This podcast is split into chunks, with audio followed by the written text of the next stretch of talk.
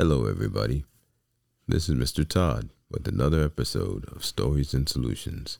I am here thinking of a way to convey true stories and inspirational ones that have been showing me for decades my true calling and how long the journey has been and why I'm taking another chance on leaving a secure field to bet on myself.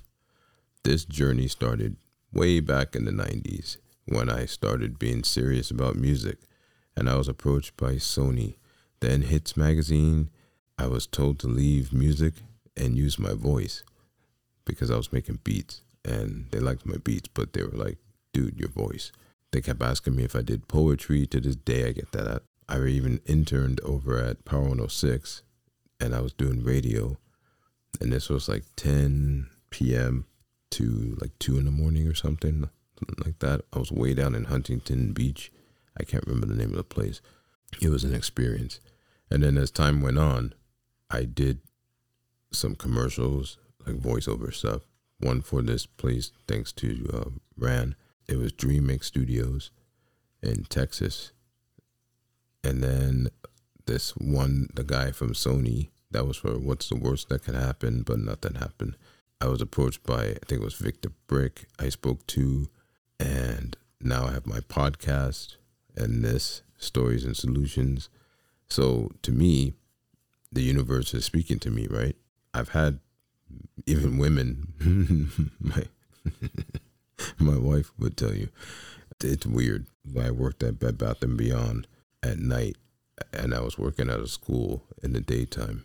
And um, one time, this lady, she was older, like I'd say probably like sixties, and she asked me how much would I charge if I can call her at night and talk to her? and this was back when you had those um those 99 cents um a minute thing. Man, was I stupid. I should have racked in cash. Yeah, so I was like, just didn't believe it. I was like, what are you talking about? I don't want to hear my voice at all. but yeah, so as I said, this, this stuff has been, you know, happening. And now we have this thing called ASMR. And I've watched that stuff and it's weird, like how I see people. Okay, for example, my editor tells me if I'm I'm trying not to scratch my beard, it makes a lot of noise. So there's people that like pay money to hear somebody scratch their beard and it's weird. I'd haven't I don't honestly listen to my podcast because I don't like listening to my voice. But um I have to listen to stuff, obviously, but not like a full on thing. So I was thinking, you know, maybe I'll like open up a new YouTube and it'll be ASMR or something like that. And then I thought about people that I give life coaching to. They've told me I relax them. So I may use the YouTube for that. Who knows? We'll see. I was thinking also people that criticize other people's dreams, you have to think when they tell you you're doing too much. It's not that they, you know, I know they care, obviously, but when they are like discouraging you, you have to think about your ambitions and think about the people that they will call you or text you or email you about and they'll tell you things like you know this person you know this famous person hey so and so, it could be Kevin Hart, whoever it is, but they'll tell you, you know, this person, man, look what they have. They they're the same age as you and they have all this. Well, you know, that's what they have. And they'll I won't say worship, but they're like looking at like every word they say and they're not giving and they're giving props to that person or persons but they'll discourage you. And they're you're both humans. So when you think about it it's like okay so for example snoop is on everything right? He doesn't use all those products. But people will go towards it because he says it's okay. And you know if i say well i do voiceovers and i produce music or I write music or i'm an empowerment coach i do motivational speaking I design T-shirts. I do podcasting. I teach special ed kids with severely emotionally disturbed kids. people would say, you don't have enough time in the day. Now, say I was, I don't know, Alyssa Milano or somebody. She she's done lots of things, right? So she volunteered or whatever, but she's acted, she's had makeup, clothing, I think, books, movies, you know, things like that, right? And I'm talking about somebody you don't see. And they have all this stuff. Nobody's telling that person, oh, you do too much. They're like, get that money. So I was thinking about it and I said, there's nothing wrong with doing these things. And if Steve Harvey can do it, and he says he doesn't really have an education, nothing should stop you. So, you know, I have an education. Not that that matters because it really doesn't at this point, but it shouldn't stop you, I guess is what I'm trying to say. So I thought, you know, I'm going to go left on this episode and I'm going to read some excerpts and you guys can give me your opinion if you're, you know, listening and approve or disapprove. And um, I'll start off with a couple of poems and you can let me know if I'm like those American Idol people who are tone deaf and I actually think I'm good. It's whack. All right. And then at the end of it, I'll tell you my solution to what this episode really is. All right. I'm Mr. Todd. This is Stories and Solutions. I'll be right back.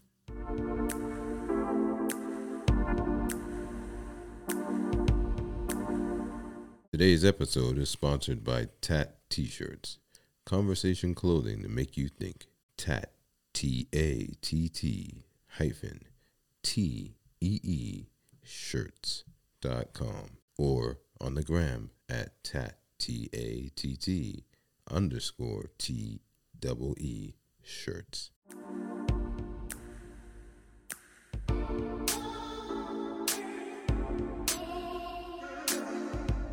This is Mr. Todd. Stories and Solutions. I'm back and I'm going to try to read this. Uh, I think people know this one, so I thought I'd read it so that way it would be familiar. A Dream Deferred is written by Langston Hughes. Does it dry up like a raisin in the sun or fester like a sore and then run? Does it stink like rotten meat or crust and sugar over? like a syrupy sweet. Maybe it just sags like a heavy load. Or does it explode? All right, so that was one. And uh, I have another one here. I'll read this to you. The abundance of melanin within your being allows you to attract the vibrations from the universe that align with the energy you are putting forth. Raise your expectation, raise your frequency and watch as the universe comes to your beckoning. The true root of the fear is that melanated beings will discover their true selves. So I saw this online. I thought I'd read those. I think the other one's kind of long, although this episode probably only be 10 minutes if I don't read something. Huh. So here's another one. You guys should know this guy. His name's Robert Frost. And I don't really even know how this poem goes, so forgive me. It's called Fire and Ice. Some say the world will end in fire. Some say in ice. From what I've tasted of desire, I hold with those who favor fire. But if it had to perish twice, I think I know enough of hate to say that for destruction ice is always great and would suffice. Hmm. Well, those are the ones I was reading, and I'll read you the story. You guys are probably asleep by now. Let me know if I'm helping you go to sleep. All right, here we go. Long ago in Italy, there lived an old clockmaker named Geppetto tick, tick, tock. Tick, tick, tock went all the clocks in his shop. When he worked, Geppetto felt happy. But when he rested, a sad feeling came over him. Ah, he would think, all my life and no child to call my own. So one day, Geppetto carved a puppet from wood in the shape of a boy. He made the arms and legs of the puppet so they could move. He cut and sewed a nice outfit for it, as if it were a real boy. I will call you Pinocchio, says Geppetto. That night, Geppetto lay the wooden puppet down on the bed. From out the window, a big star twinkled bright. Geppetto looked out the window to the twinkling star. Bright star, said Geppetto, if I could make one wish, it would be for a real boy of my own. But of course he knew that was impossible. That night, the same big star swooshed right into Geppetto's room. It changed into a blue fairy. The blue, blue fairy flew over the bed. Little wooden puppet, said the blue fairy, in the morning you will be able to walk and talk like a real boy. She tapped the puppet one time with her wand, and if some day you can prove that you are brave and true. You may become a real boy. Pinocchio's eyes opened. One more thing, said the blue fairy. Suddenly, a cricket appeared. He was dressed mighty fine and could talk. Meet the cricket, said the blue fairy. He will stay with you to help you make a wise choice. And with that, the blue fairy went swoosh and was gone out of the window and up into the night sky. When Geppetto woke up the next morning, he said, I will go take my puppet out of the bed. But the bed was empty. Here I am, father, said Pinocchio from the other side of the room. Geppetto swung around. What? You can talk? Yep, I am Pinocchio, your boy. How can this be? said Geppetto in shock. Then he said, But who cares? He rushed over and swept the wooden puppet into his arms. Pinocchio, my son, he said in great happiness. One day Pinocchio said, I want to go to school like other boys. Of course, said Geppetto, but he did not have the money to buy school books. Later that day, Geppetto came back home with school books. Now you can go to school, he said.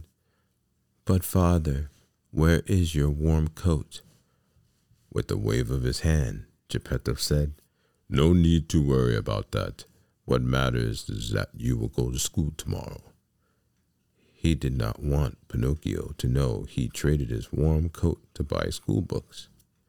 The next morning, Pinocchio said goodbye to Geppetto. He skipped along the path to school, humming as he went. The cricket rode on his shoulder, happy too. Coming up to them on the path was a fox and a cat. And where are you going on this fine day? said the fox. I am going to school. On such a fine day as this? said the fox.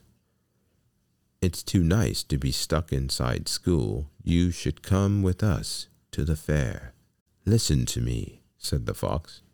He put his arm around Pinocchio's shoulder. Anything you need to know, you can learn at the fair. Really? said Pinocchio. Take it from me, said the fox. Pinocchio, said the cricket, he does not know what he is talking about. The fox covered the cricket with his hat. No one could hear the little fellow as the cricket tried to call out. Pinocchio, do not listen to him. Okay, said Pinocchio, let's go to the fair. And off they went. What a fair it was! By the gate was a man dressed in white. He called out, Come in, come in. Right this way. Get your tickets here. With a sad look, Pinocchio said to the fox and cat, I do not have any tickets. A man was selling old things at a table near the gate. He called, Hey, you! Sell me those new school books of yours. That is how you can get money for tickets. The fair was so bright and colorful and exciting. The next thing Pinocchio knew is he sold his school books for tickets. No, Pinocchio, stop, called the cricket, who finally got out from under the fox's hat. But Pinocchio, the fox, and the cat did not hear him. They were already inside the fair. On stage was a puppet show. I am a puppet too, said Pinocchio. I can dance like that. He jumped right onto the stage and started to dance with the other puppets.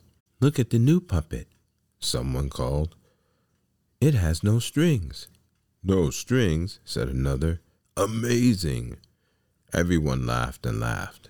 They threw coins on the stage. The man who ran the fair saw the coins fly onto the stage. Well, now, he said, rubbing his chin, this puppet hath no strings will make me rich. Next thing Pinocchio knew, he was picked up and thrown in a birdcage and in the next moment the door was locked shut. Hey, get me out, called Pinocchio. But the person that thrown him in just left the room. Only the cricket heard Pinocchio's calls. The cricket ran back and forth, in and out of the birdcage, trying to find a way to free the lock, but he could not unlock it. I am stuck, cried Pinocchio. How did this happen to me? All of a sudden, Poof! There was the blue fairy. Please, said Pinocchio, can you help me? Tell me first, said the blue fairy. How did you get inside the cage? Tell me what happened, said the cricket. Could he really tell the blue fairy what happened? What would she think of him? Um, I was robbed, said Pinocchio. Is that right? said the blue fairy with a frown. Pinocchio's nose began to grow. Yes, robbed. And Pinocchio said, By two men. No, four. The nose grew more. They took my books. They made me come here. They threw me in the cage. His new nose grew longer and longer until Pinocchio could see nothing in front of his face but one big giant nose kind of look like Mr. Todd's. Why is my nose so big? Pinocchio cried out. Pinocchio, said the Blue Fairy in a stern voice, you must know what the truth really is. I guess so, says Pinocchio. I wanted to come to the fair. I came here with Fox and the cat. The nose grew shorter. I had to sell my books to get some tickets. Had to? said the Blue Fairy. I mean, I decided to sell my books to get tickets, he said. The nose got shorter still. Then someone put me in this cage, he said. The nose was back to normal. Good job, Pinocchio, said the cricket. Well done, says the Blue Fairy. Now get you out of here. With a wave of her hand, Pinocchio was out of the cage. Here are your books and Pinocchio was holding the same new school books in his hands again. Know this, said the Blue Fairy. You are on your way, and you're on your own from now on. Make sure you do the right thing next time. And she was gone. Pinocchio was back on the road to school. A coachman drove up. Hey, kid, how about a ride? No, thank you, said Pinocchio. I'm going to school. You'll ride faster with me, said the coachman to Pinocchio. He said to himself, He will ride faster, all right, but not to where he thinks he is going. All right, said Pinocchio. I want to get to school right away. When Pinocchio was inside the coach, the coachman said, Say, kid, why do you think boys like you go to school? To learn things, said Pinocchio, and to grow up, I guess, so we can do what we want. Well, said the coachman, what if I told you that you can do what you wanted right now? Right now? Yep. Think of it. Skip the books, skip school. Right now. How would you like to have all the candy you can eat? All the candy? Yep. Ice cream, too. Of every flavor. Ever want to smoke a cigar and play pool? All this and more at Pleasure Island. Pleasure Island? Best place in the world for boys like you. Don't listen to him, Pinocchio, shouted the cricket.